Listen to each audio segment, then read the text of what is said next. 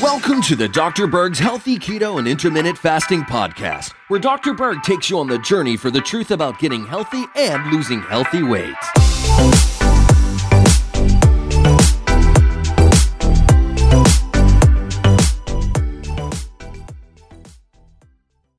I wanted to touch on a very important hormone called DHEA as it relates to menopause. There are definitely a lot of therapeutic benefits for men, but I'm going to mainly focus on the benefits of using DHEA for women. Now, what is DHEA? It's a steroid hormone precursor. In other words, in your body, you have uh, a lot of different hormones, and hormones can be made from proteins or cholesterol. And so, cholesterol is like a building block for steroid hormones.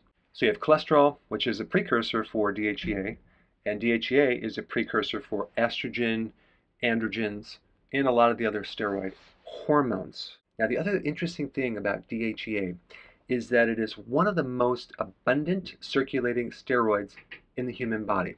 And because it's a precursor for so many other hormones, when you get older, DHEA diminishes greatly. It can drop to levels of 70 to 80% of what you had when you're younger. Now, what does it mean if you're a female going through menopause? Well, the older you get, the less estrogen you're going to have, the less androgen you're going to have. And DHEA is sold as a supplement. You can get it over the counter. It's very easy to get. It's also sold as a medication. And as a side note, you can increase your DHEA by exercising, by fasting, and calorie restriction. Having enough DHEA also helps protect against insulin resistance. So without DHEA, you can actually have higher amounts of insulin in the body, and it can affect your weight, your metabolism, and many other things. Now, I'm going to get into what DHEA is used for, but I want to make a special uh, point you want to start out with very low amounts, okay? Like between 10 milligrams and 30 milligrams per day. Why? Because if you take too much, you can end up making too many androgens. And if you're female, you don't want too many androgens. You want just the right amount. So you may find that you're getting acne, oily skin, uh, hair growth through your body that you don't want. Now, if you're a man and you're watching this, um, you usually can take a little bit more between 50 to 100 milligrams simply because your body has a lot more androgens than women. Okay, so what is it used for? It's used in adrenal insufficiency. So if you have adrenal problems, like you don't have enough adrenal function, uh, there's a condition called Addison's where your adrenals aren't even working.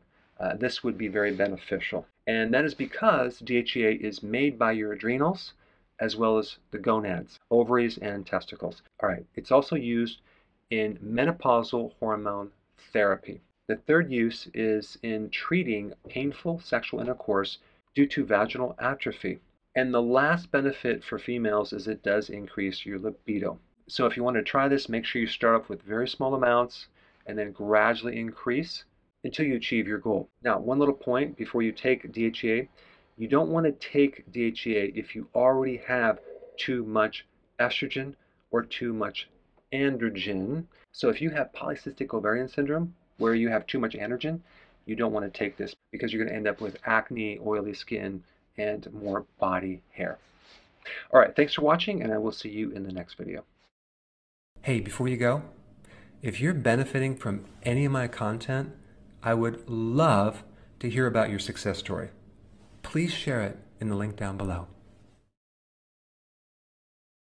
Hey guys, I just want to let you know I have my new keto course just came out. It's a mini course. It covers all the basics and how to do it correctly. You can get through this in probably 20 minutes at the very most. So if you're interested, click the link below and get signed up now.